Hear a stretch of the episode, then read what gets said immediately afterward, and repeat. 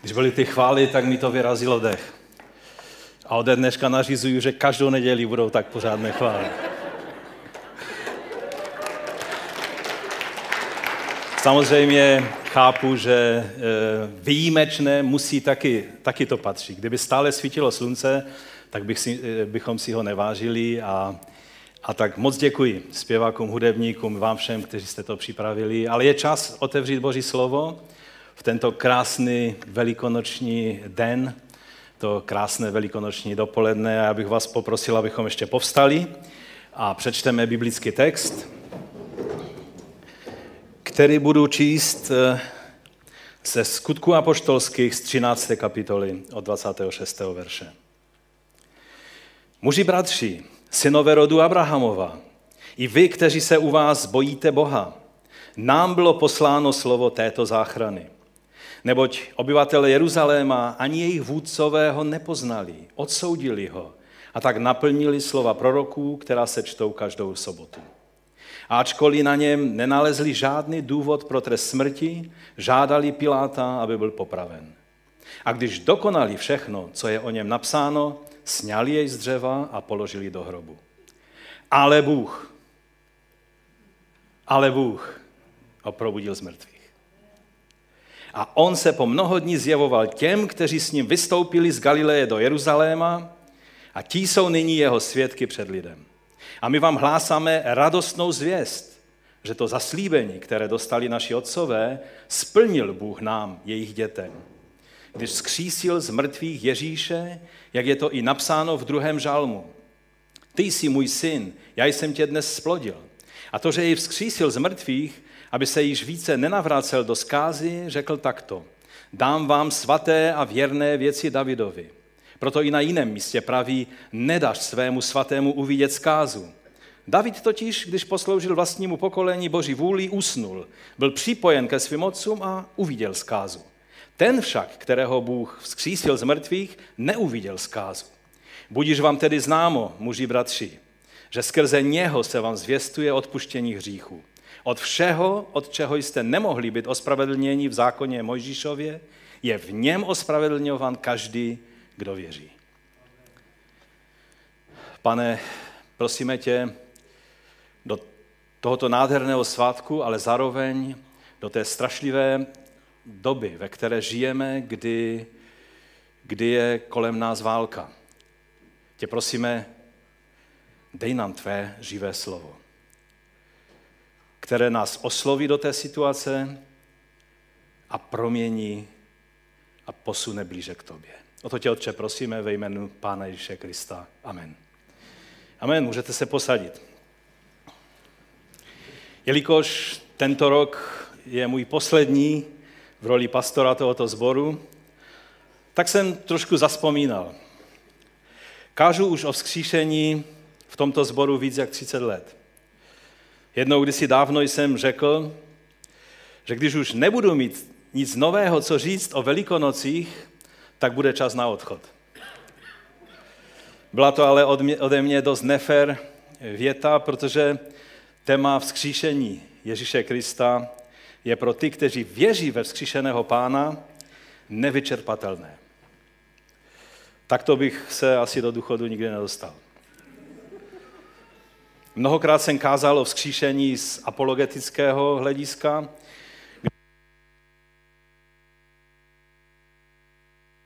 kříšení a tím vlastně i základu křesťanské zvěsti. Dnes to ale chci vzít z jiné strany. Chci se dotknout jiné roviny toho, co se tehdy nejspíš v roce 33 našeho letopočtu v první den po šabatu, čili v onu nedělí neděl, stalo.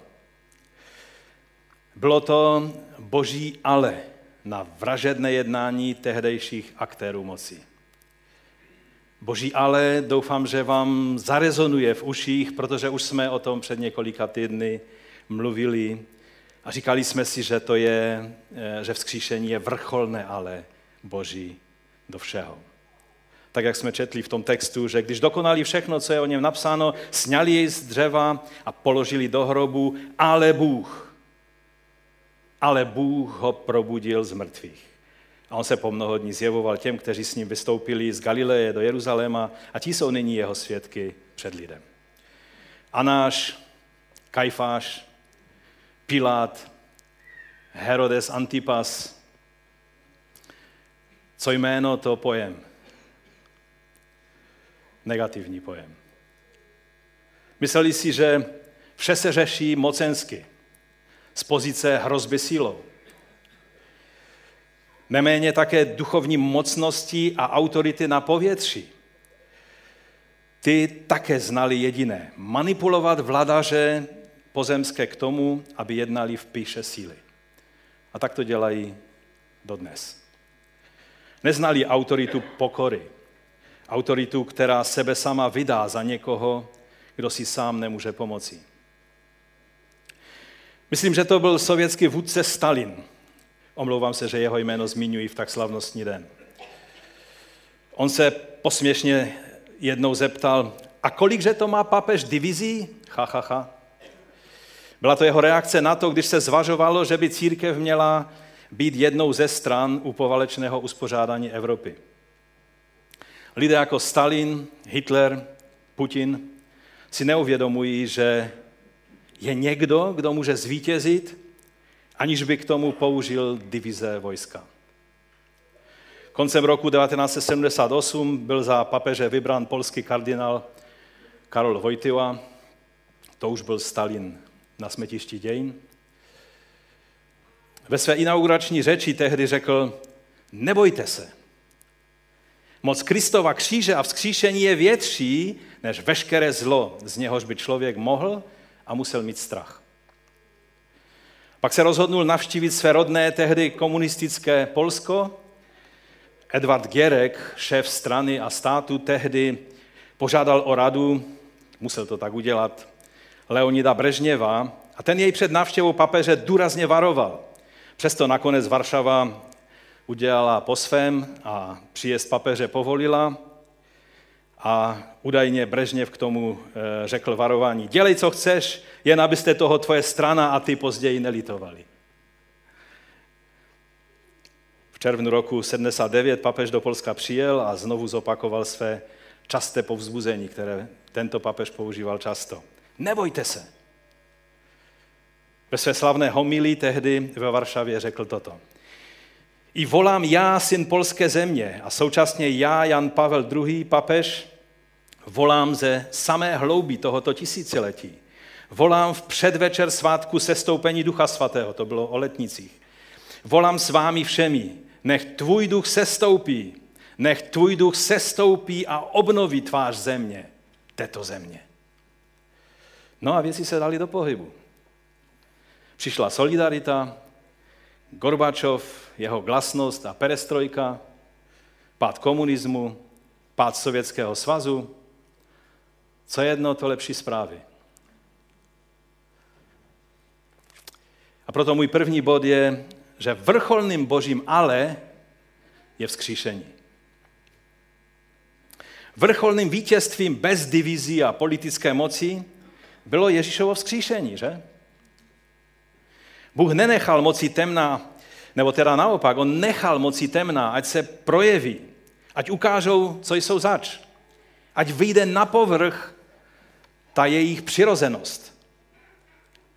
A také, že se ukázali. V Čile spolupráci všech náboženských i politických vůdců tehdejšího Jeruzaléma nechali pána Ježíše potupit, zbičovat, ukřižovat. Ale Bůh. Ale Bůh.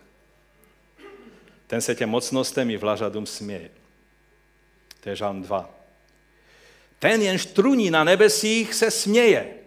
Ne, že by mu to bylo k smíchu, utrpení lidí a ty hruzy, které ti to vladaří způsobí. Ale protože on ví, že oni nebudou mít poslední slovo. Ten, jenž truní na nebesích, se směje. Panovník se jim vysmívá. On je ten jediný, který se jim může vysmívat. My bychom je měli brát vážně. Každé jejich slovo, každé jejich hrozba bychom měli brát vážně a nemyslet si, ty to přece neudělá. Zatím, ať to byl Hitler nebo Putin, vždycky to, co řekli, tak nakonec udělali. Jenže my jsme příliš pomalí na to, abychom pochopili, jaké zlo dokáže sídlit v člověku.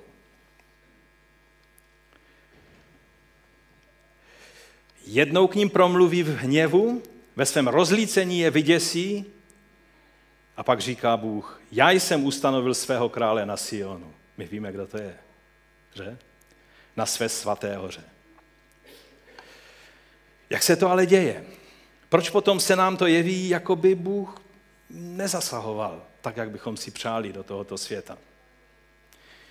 Už jsem vám říkal v tom prvním kázání o tom jevu ale Bůh, že většinou se ta dvě slova ale Bůh nacházejí uprostřed příběhu, v jeho zlomovém okamžiku.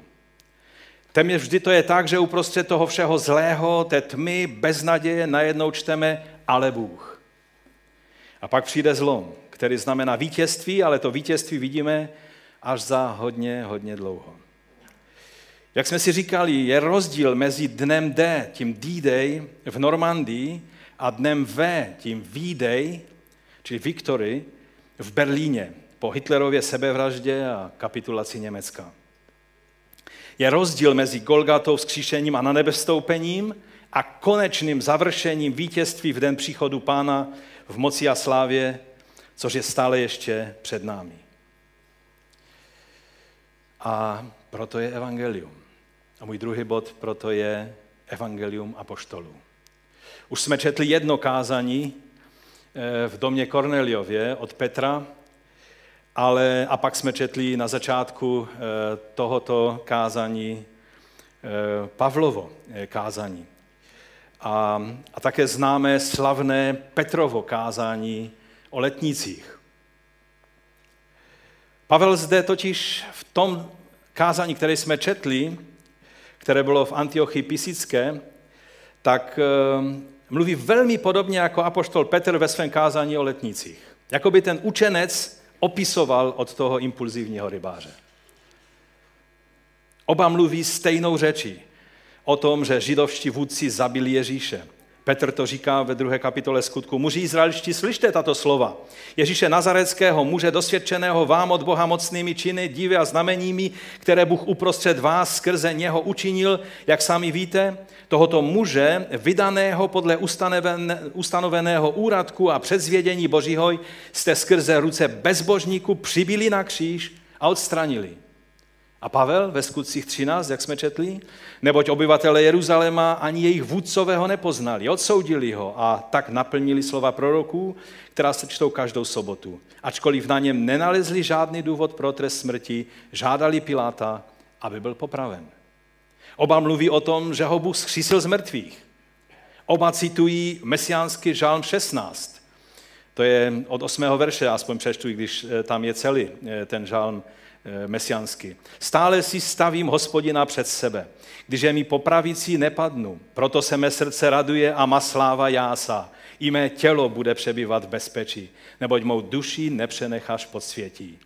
Nedáš svému věrnému spatřit jámu. Tento prvek používá i Petr, i Pavel. Oba mluví o Davidovi, který zůstal v hrobě.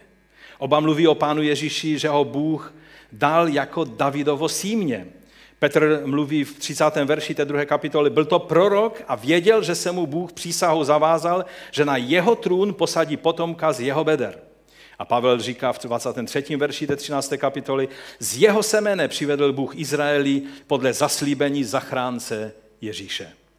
Oba mluví o tom, že David zažil porušení smrti. Petr o tom mluví v 29. verši. Muži bratři, o patriarchovi Davidovi vám mohu směle říci, že zemřel a byl pohřben a jeho hrob je mezi námi až do dnešního dne. On mluvil k těm lidem, kteří byli v Jeruzalému a věděli, že Davidův hrob je e, uprostřed nich, věděli, kde on je. Dneska nevíme, dneska tápeme, kde byl. Je určitá židovská tradice, ale to, to je e, nepotvrzeno. A, ale také věděli, že se stalo něco s Ježíšem, co není vysvětleno, co je těžké pochopit, že hrob zůstal prázdný. Pavel mluví ve 36. verši. David totiž, když posloužil vlastnímu pokolení Boží vůli, usnul a byl připojen ke svým otcům a uviděl zkázu. Oba mluví, že je to on, který neuviděl zkázu. Je to Ježíš. Petr o tom mluví v 32. verši. Tohoto Ježíše Bůh vzkřísil a my všichni jsme toho svědky. To je věc založena na očitých svědectvích. Když byl tedy vyvýšen pravící Boží a přijal od Otce zaslíbeného Ducha Svatého, vylil to, co vy nyní vidíte a slyšíte, neboť David nevystoupil na nebesa, ale sám říká, řekl pán mému pánu, seď po mé pravici. A Pavel, 30. verš 13. kapitoly, ale Bůh ho probudil z mrtvých a on se po mnoho dní zjevoval těm, kteří s ním vystoupili z Galileje do Jeruzaléma a tí jsou nyní jeho svědky před lidem. Ne nějaká halucinace. 500 lidí najednou nemůže mít halucinaci, kdybychom šli k jinému eh, Pavlovu eh, místu. Může mít 500 lidí, ale každý v jiné situaci a každý vidí něco jiného. Ale 500 lidí, aby vidělo to tež, není možné. To vám řekne každý odborník na toto téma. A oni jsou očitými svědky před lidem. A pak v 37. verši říká, ten však, kterého Bůh zkřísil z mrtvých, neuviděl zkázu. Zase ten stejný důraz jako Petr. Když jsme před rokem mluvili o jednotě církve, tak tady je jednota apoštolů v plné kráse, že? Zároveň nám to jasně ukazuje, co to vlastně je evangelium. Když je ti vedoucí synagogy vyzvali jako hosty, my tak, jak máme hosty, tak eh, dáváme příležitost, aby nám posloužili, že? Eh, tak oni je vyzvali, aby řekli něco na povzbuzení a oni v té chvíli nepřišli s nějakými terapeuticko utěšujícími zamyšleními. Víte, většina kázání, které se kážou po nedělích ve všech církvích světa, jsou terapeuticko utěšující zamyšlení. Petr a Pavel měli jiné způsoby. Nepřišli ani s přednáškou o zlepšení kvality eh, života občanů Pisické Antiochie. Co udělali? Znovu vyprávěli onen velepříběh o Bohu, který jednal v minulosti, aby vše připravil proto, aby mohl přijít jeho mesiáš a pán. Na pozvání, aby řekli něco povzbudivého, Pavel a Barnabáš jim oznámil dobrou zprávu, která znamená věčný život. A proto neříkali nic jiného, než právě tuto zprávu. Evangelium totiž, ta dobrá zpráva, byla v tom, že už to není jen nějaké utěšování, nějakou naději do neurčité budoucnosti, ale je to oznámení. Evangelium není rada, není to utěšování, je to oznámení toho, co se stalo. Na tom stojí křesťanství. Pokud ve křesťanství se opírá o jiné věci, je třeba s tím udělat pořádek. Je to oznámení toho, že se ta naděje v jejich dnech stala skutečností. Ježíš je pán. Vzkříšení Ježíše znamená naprostý předěl, jak v globálním měřítku, tak v osobním životě jednotlivců, kteří se o tom dozví a tu změnu přijmou. Takže nejdříve se podíváme na, to je můj třetí bod, na boží ale na globální situaci. Odmítnutí vzkříšeného Krista ve světě má žalostné důsledky, jak jistě mi dáte za pravdu. Naopak působení vzkříšeného Krista mění vše. Mnohé z toho už tady Jindra mluvil na začátku, až jsem se obával, že se rozjede tak, že bude kázat a já si to budu muset nechat někdy do důchodu, tohle kázání. Ale, ale ono přesně tak to je, jak, jak Jindra říkal. Působení vzkříšeného Krista mění vše. Jen jemu třeba dát prostor. To, co vidíme v dnešním západním i východním světě, je důkazem toho, jak vypadá svět bez vzkříšeného Krista. Děje se samozřejmě mnoho dobrého kolem nás. Víc než v jiných dobách. Kdybyste si měli vybrat, v které době byste chtěli žít, já bych si vybral tu dnešní dobu, že ta je nejbezpečnější. I když žijeme v obrovských hrozbách každý den ale je mnoho destruktivních a rozkladných procesů, které jsou důsledkem toho, že se nedává vzkříšenému Kristu prostor. U nás na západě je to řešení pseudoproblémů, které neberou vůbec v úvahu boží stvořitelský záměr. I když lidé ví, že chromozomy se nedá změnit, že DNA se nedá změnit, tak se rozhodli, že si budou měnit, co se jim zlíbí a je to žalostné.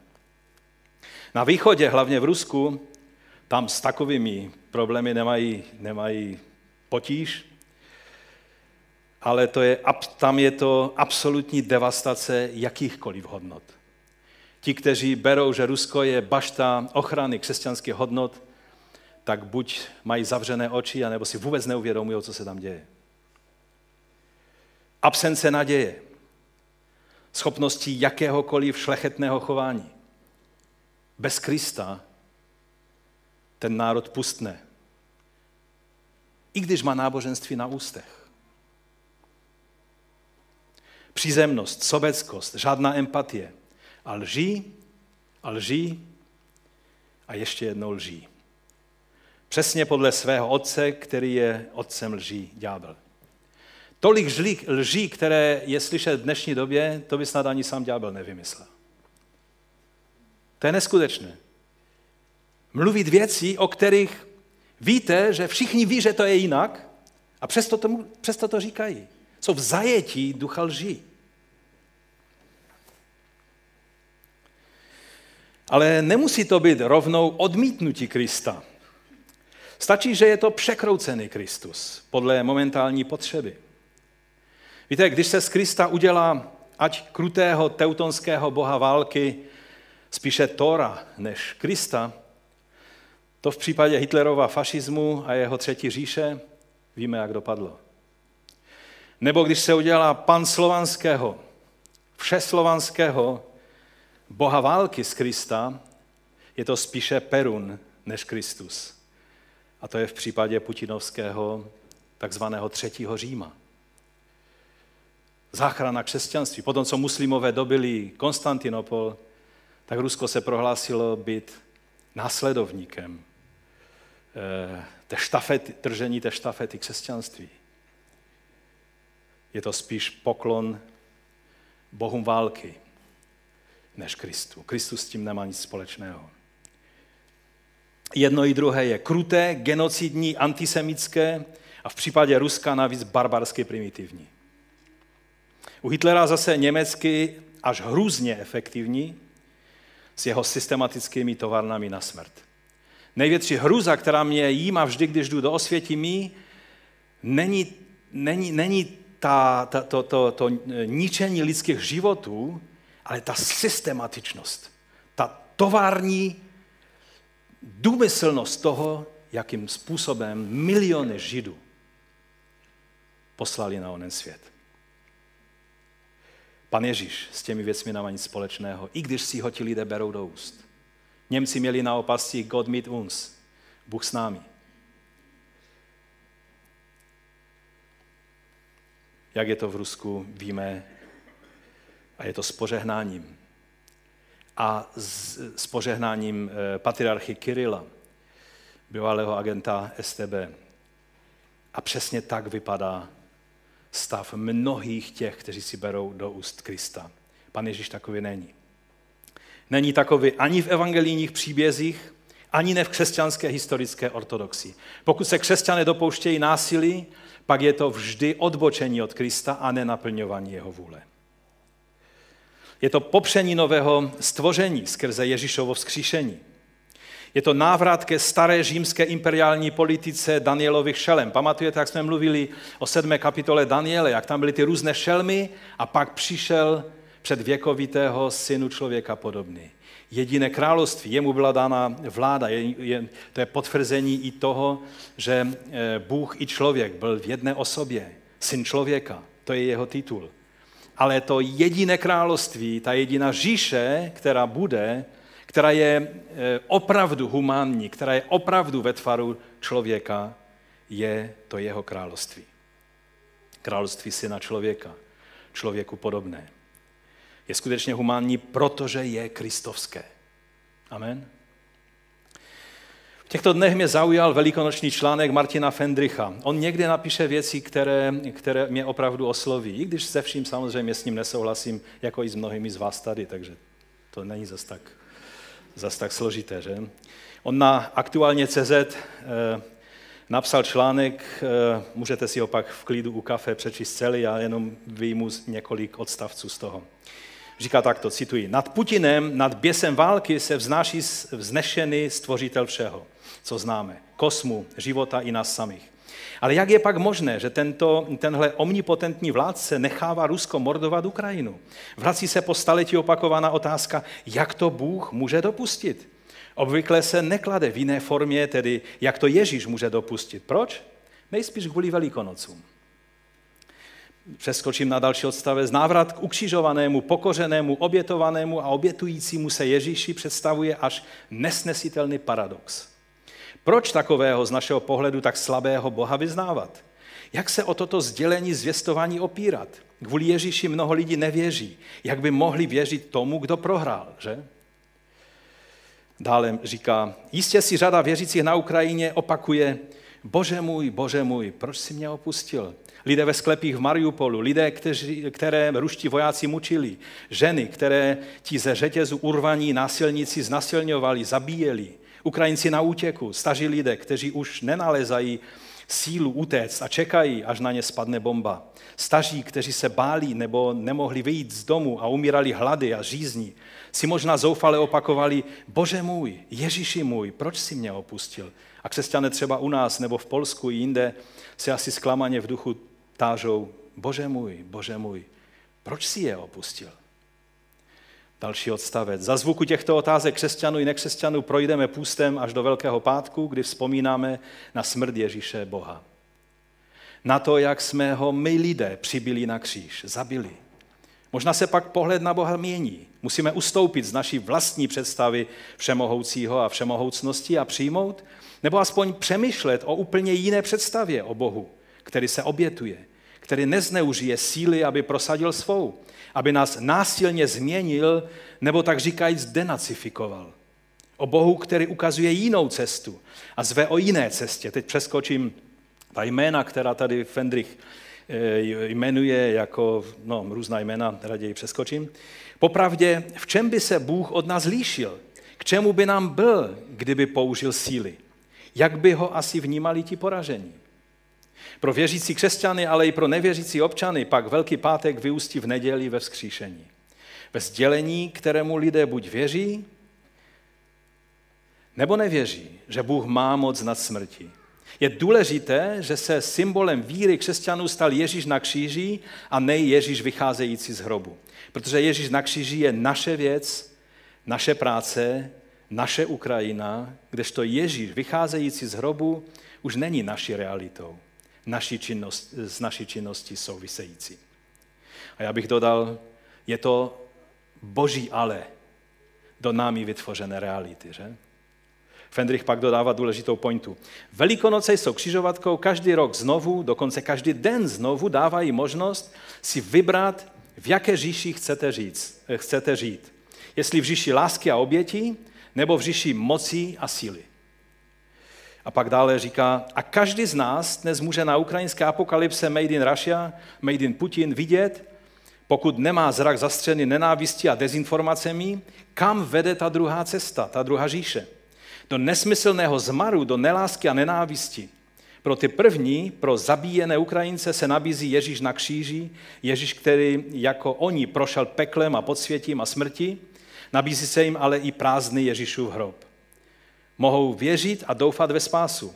Bůh, který trpí, jim stojí na blízku. A pro ty z druhé říše je ukřižovaný Bůh nesmysl. Cenu má jen ten omnipotentní. Když není, tak oni ho zastoupí. Oni si na něj hrají a vždycky nakonec prohrají. A já říkám amen. Nejdříve je tedy ono, bože můj, bože můj, proč si mě opustil? Narážka na 22. žálm u Pana Ježíše. To bylo na kříži, ale pak přišla neděle. Víte, tuto otázku máme vždy, když se dějí nesnesitelné věci. Bože můj, bože můj, proč jsi mě opustil? Musím přiznat, že sice s Martinem Fendrichem bychom asi nesouhlasili ve všem, ale v tom, co napsal v tomto článku, tak mohu skutečně vřele souhlasit. Je to takové zvláštní, ale v tom článku Fendrich dává najevo, že rozumí otázce boží suverenity a svrchovanosti a na druhé straně lidské svobodné vůle a tudíž lidské zodpovědnosti za své jednání víc než mnozí pastoři. Bůh nechává lidem jejich svobodnou vůli. s i s těmi nejstrašlivějšími důsledky. To si musíme uvědomit. Nemůže existovat horší, krutější, víc ponižující smrt než ukřižování. O tom eh, Honza mluvil ve Velký pátek. Víte, v římské společnosti, ale bylo to tak i v jiných společnostech toho antického světa, se ve slušné společnosti slovo kříž nebo ukřižování ani nevyslovovalo. Bylo to tak strašlivé a potupné, že se o tom nemluvilo. Také záznamu, vždycky je to jakoby eufemisticky řečeno, málo kde je zpříma řečeno, kromě evangelií, že byl použit kříž. Ale pak přijde boží ale. Na druhou světovou válku a holokaust přišel vznik státu Izrael. I poušť se najednou zazelenala. Přesně tak, jak to řekli kdysi staří proroci. Po ukrajinském Bože můj, proč si nás opustil? Přijde nová a svobodná Ukrajina. A za to se modlím. A věřím, že vy taky. Jidáš, ten se oběsil. Pilát, ten se oběsil ve vyhnanství, když vypadnul z milosti římských chlebodárců. Herodes Antipas, ten zemřel ve vyhnanství, kam ho poslal šílený císař Caligula, který chtěl postavit svoji sochu do chrámu v Jeruzalémě. Všichni mu to rozmlouvali, on si nedal říct, naštěstí zemřel. Ale Ježíš, ale Ježíš, zbičovaný, oplývaný, ponížený, ukřižovaný, položen do cizího hrobu. Ježíš byl vzkříšen ze smrti. A tím, že ho Bůh probudil ze smrti, Bůh vytvořil nové stvoření. Život věčný pro ty, kteří se mu svěřili do péče a stali se součástí jeho království, jeho rodiny. Vzkříšení totiž mění vše. Vzkříšení Ježíše mění pravidla hry.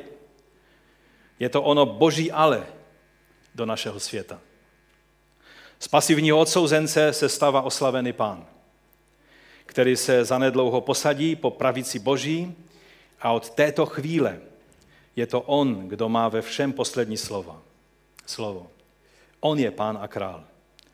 A smrt od té chvíle ztratila svůj zastrašující potenciál. A to je důležité vědět. To, co ti lidé můžou udělat, je to jediné, že tě zbaví života. Ale ne přítomnosti Boží a života věčného.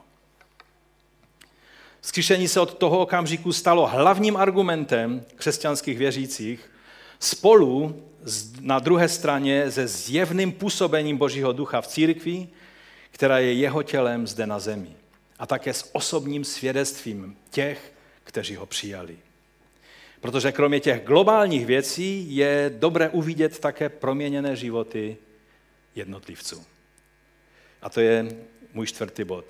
Proměněný život božím ale. Skříšení totiž a pak na nebe vstoupení otevřelo dveře k seslání Ducha Svatého. Na celou církev, ale na každý jednotlivý život věřících. Skrze Ducha Svatého máme účast na Ježíšově vzkříšení. Římanům 6.4. Skrze křes jsme byli spolu s ním pohřbeni ve smrt, abychom my, tak jako byl Kristus skrze slávu Otce vzkříšen z mrtvých, vstoupili na cestu nového života. Amen? Je to onen závdavek ducha, který je jistotou toho, co se stane v den jeho slavného příchodu a našeho fyzického vzkříšení v té chvíli, nebo proměnění, pokud se toho dožijete. Pokud vám dá třeba jako Simeonovi dožít starého věku, abyste se dočkali jeho příchodu, pak zažijete proměnění. A my ostatní, co už tady nebudeme, zažijeme vzkříšení z mrtvých. To je naděje křesťanů. Život vzkříšeného Krista to je život na základě svobodného rozhodnutí v důsledku oznamené dobré zprávy Evangelia svobodné, ale my víme, že to svobodné rozhodnutí je z boží milosti, který to zařídil, abych tu zprávu vůbec dostal. To, abychom my mohli být součástí Božího království, někdo s tou zprávou musel přijít až tady do toho pralesa, kde my jsme v zemliankách žili. A dobře, že to udělali, že riskovali své životy.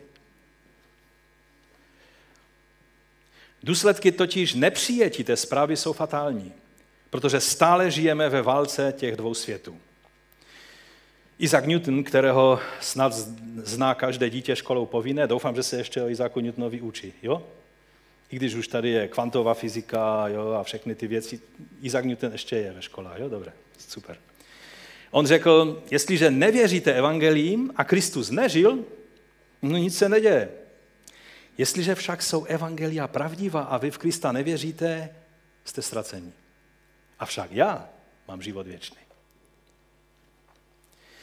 Právě fakt skříšení dává Kristovým slovům ten rozměr, který všechny lidi zavazuje. Činí z jeho slov něco, s čím se musí každý člověk vyrovnat, protože se nejedná jen o plané moralizování nějakého snílka. Ale jak je řečeno ve skutcích v 17. kapitole, kdy Pavel mluví na Aeropagu v Aténách, v epicentru filozofů tehdejšího světa.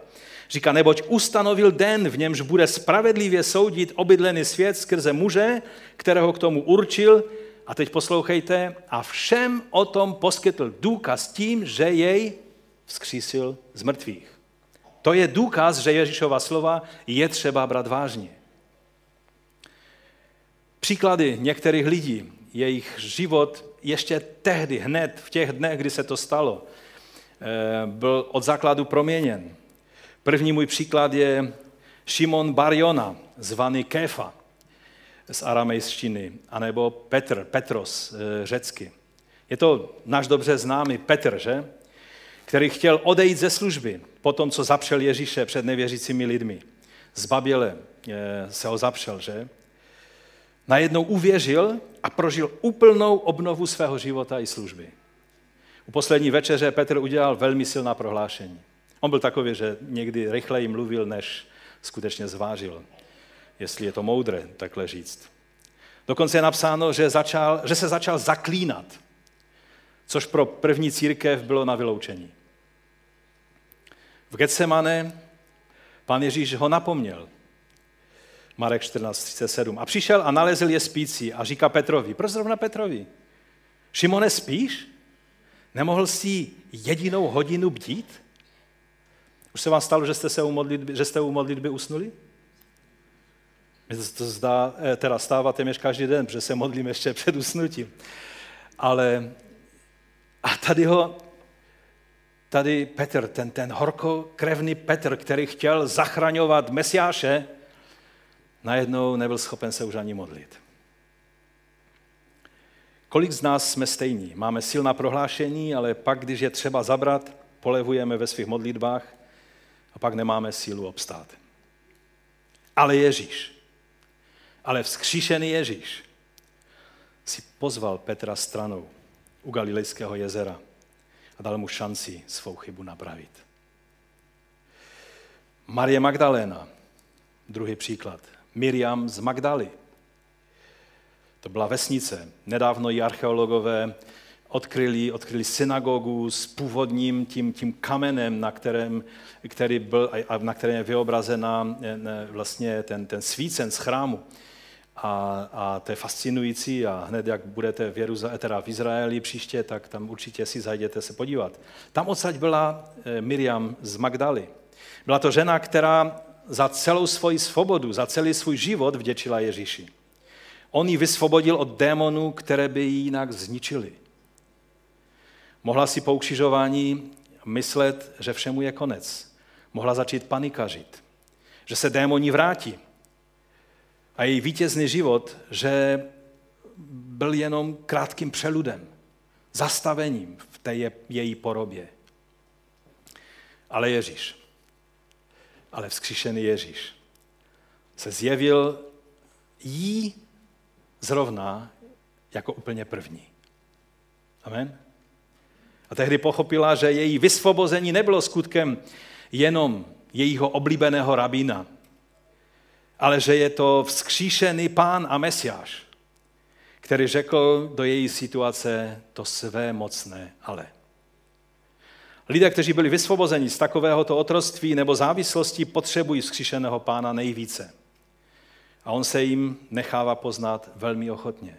Mnoha svědectví můžete slyšet, ať skrze ty, kteří byli v Teen Challenge, anebo, anebo kteří zažili nějaké závislosti a otroství ve svém životě, jak mocným způsobem je pán osvobodil. Mnozí takové svědectví máte i tady.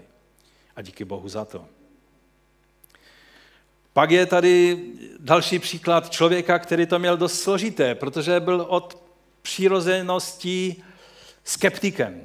Tomáš, skeptik. Já s ním soucítím víc tak trošku, protože já jsem taky skeptik.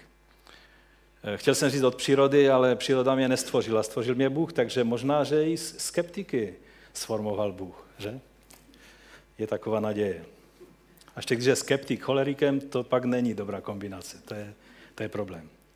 Nevíme, jestli Tomáš byl cholerik, ale, ale skeptik byl zcela jistě.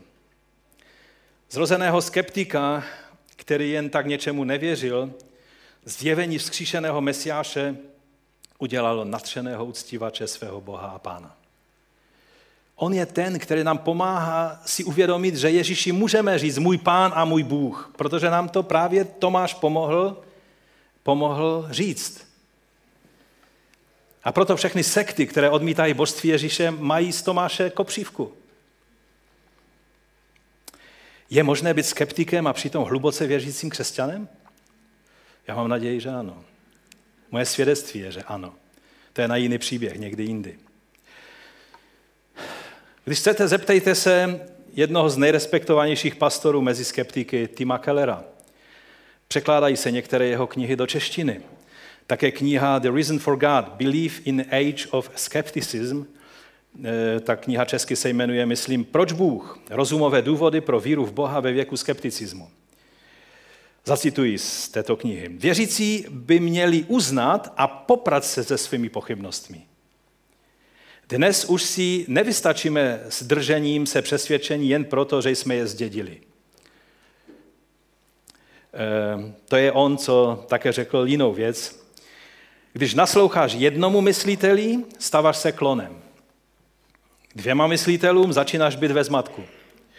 Deseti myslitelům začínáš si dělat svůj názor dvěma nebo třema stovkám myslitelů začínáš být moudrý a máš svůj vlastní názor. To je také Tim Keller. No a na závěr jeho citátu možná jeden velikonoční z té knihy. On řekl toto. Pokud Ježíš vstal z mrtvých, pak musíš akceptovat vše, co řekl. Pokud ovšem nevstal z mrtvých, pak proč se trápit tím, co říkal? To, na čem vše záleží, není, zda se ti jeho učení líbí nebo ne ale zda vstal z mrtvých nebo ne. Amen? Tomáš byl rozený skeptik, ale Ježíš, ale vzkříšený Ježíš. Znovu navštívil učedníky, protože při jeho první návštěvě Tomáš zrovna chyběl, zajímalo by mě, kde byl. A on je navštívil znovu právě kvůli Tomášovi. To je tam z toho příběhu vidět. A to způsobilo, že se ze skeptika se stal natřený úctívač svého Boha a Pána v jedné osobě, a to v osobě Ježíše Krista. A také nám pomohl si uvědomit skrze jeho potřebu si ohmatat, aby mohl věřit to, že Ježíš měl skutečné tělo, měl, měl dokonce ty rány, které, které eh, utržil eh, na kříži. A pak byli dva zklamaní učedníci, kteří šli na cestě do Emaus. Byli skleslí a byli na odchodu ze sboru. Byli na cestě ven z Jeruzaléma. A v případě Jeruzaléma se eh, v židovském pojetí vždycky mluví, že do Jeruzaléma se vystupuje a z Jeruzaléma se vždycky jde dolů. Cesta z Jeruzaléma znamená vždycky, že jdete níž. Geograficky to není důležité, ale duchovně oni to berou jako velice významné. No a tak oni tak šli, sestupovali z Jeruzaléma, byli sklesli na odchodu eh, z toho místa, kde byli zhromáždění ostatní učedníci. Dokonce rozhovor s Ježíšem, který se k ním přifařil cestou, jim moc nepomohl, že? On je tam napomenul a, a, a, a mluvil s nima a moc jim to nepomohlo. Možná je tu někdo mezi námi dnes, komu už moc ani čtení Božího slova nedává. Možná otevíráš Biblii a pak ji zase zavíráš a říkáš si, já vůbec nevím, o co se tam jedná. Možná si jako ti dva učedníci. Možná dokonce také uvažuješ sestoupit z církve, z Jeruzaléma. Cítíš se svým životem i všemi událostmi frustrovan, jako by ti už nic nemohlo pomoct. Pokud jsi tady takový, někdo z vás, tak vězte, že Ježíš, ten vzkříšený Ježíš, řekl své ale i do jejich situace. Nechal se pozvat, souhlasil s návštěvou u nich doma. Když pozveš Ježíše, on přijme tvoje pozvání. On vstoupil s nima domů a to je, abych to zkrátil, přivedlo zpátky do sboru. Dalo jim chuť žít dál pro Boha ve společenství věřících bratří a sester. Přiběhli do sboru a měli svědectví. Není to úžasné? No a pak je Jakub, bratr Ježíše. Tento měl obzvlášť složité. Uvěřit, že jeho starší brácha je nějakým způsobem výjimečný, je dost obtížné. Jan 7.5. Ani jeho bratři totiž v něho nevěřili. Já se jim nedivím, to je velký problém. Věřit, že váš bracha je mesiáš, to není jednoduché. Mnoho lidí, kteří vyrůstali ve stínu svých rodičů nebo svého slavnějšího sourozence, často zahořknou a stanou se cyničtí. Mnohdy je to i problém manželek, služebníků a pastorů. Víte, ono u manželek, pastorů to je tak, že problémy nesou společně, ale úspěchy se připisují tomu, kdo je víc viditelný v té dvojici. A to je nefér. Ale tak to je. Možná i ty se potýkáš s tímto problémem. Jakub měl ještě problém navíc. On byl velmi zbožný a sečtělý, pravověrný žid. Také vyrůstal v nějaké rodině, že? To byla rodina, která formovala pána Ježíše. Pro Židy nebylo nic tak důležité jako důraz na to, že Šma Izrael, Adonai Eloheinu, Adonai Echad. Slyš Izraeli, pán, hospodin, je jediný. A najednou měl přijmout fakt, že Ješu a jeho starší bratr, bratr je božský mesiáš. Víme, jak to bylo s Miriam a Áronem, že? Jak reptali proti Mojžíši. Jak si vůči němu dovolovali. Jakoby nerozlišovali to, že, že ano, to je jejich bratr, ale je to taky ten, koho si Bůh postavil do národa jako svůj nástroj, na který by neměli jen tak ledabile sahat. Ale přišel Ježíš. Vzkříšený Ježíš. Po vzkříšení se Jakub stal rovnou episkopem, neboli pastorem prvního sboru, obrovské několika tisícové církve v Jeruzalémě. A měl velikou vážnost u apoštolů i samotného Pavla. Podle historiků byl Jakub velmi váženým členem židovské komunity v Jeruzalému. I u lidí, kteří nevěřili v Ježíše jako Mesiáše, velmi si vážili Jakuba pro to, kým on byl. Dokonce mu dali jméno Jakub Spravedlivý. Takhle ho nenazývali učedníci, takhle ho nazývali běžně obyvatele Jeruzaléma. Eusebius, církevní historik ze 4. století, cituje Hegezipa, když vypráví, že Jakub vcházel sám do chrámu a nacházel se tam klečící a modlící, tam jste ho mohli najít. Eh, modlící se za odpuštění pro lidi, takže jeho kolena stvrdla jako u velblouda, protože neustále uctíval Boha na kolenou. Pak ho zabili. A když ho zhodili z toho, z toho rohu eh, chrámového prostoru, když dopadl na dolamané nohy, tak se vyškrabal zpátky na kolena, na ty své velbloudí kolena a modlil se za ty, kteří mu ubližovali. No a můj poslední eh, závěrečný příběh nebo příklad je sam Šaul Starzu, jehož kázání jsme dneska četli, zvaný Pavel. Farizej z farizeů, mladý, prudký, avšak velmi přemýšlivý člen židovského Sanhedrinu.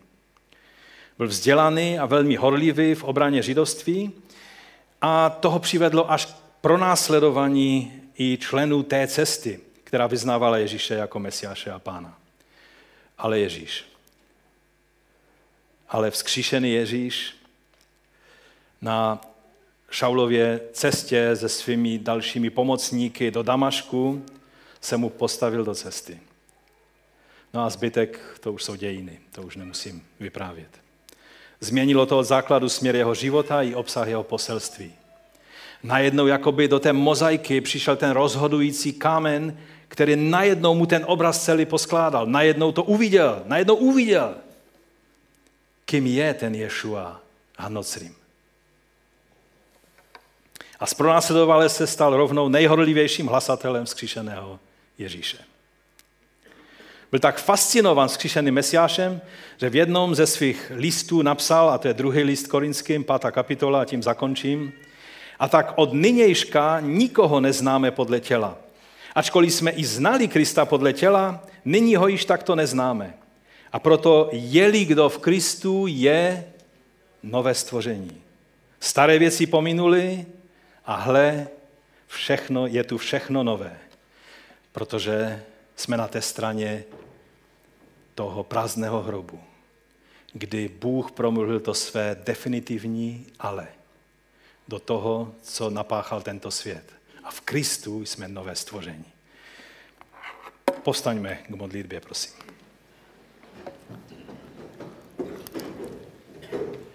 Pomoz nám, pane, aby ten, eh, ta řada těch eh, svědectví a příběhů, které jsem četl, nebo o kterých jsem mluvil na závěr, tak abychom my byli těmi, kteří pokračujeme. Tak, jak už tady zaznělo na začátku, že jsme jako, jako to zrničko toho velkého, velkolepého, obrovského příběhu Božího. A každý jeden z nás máme tu svoji část toho příběhu. Pomoz nám, abychom prožili přesně to, co máme prožít potom, když ty řekneš to své ale do našich životů. My ti za to děkujeme a chválíme tvé jméno. Amen. Amen. Mějte požehnané Velikonoce.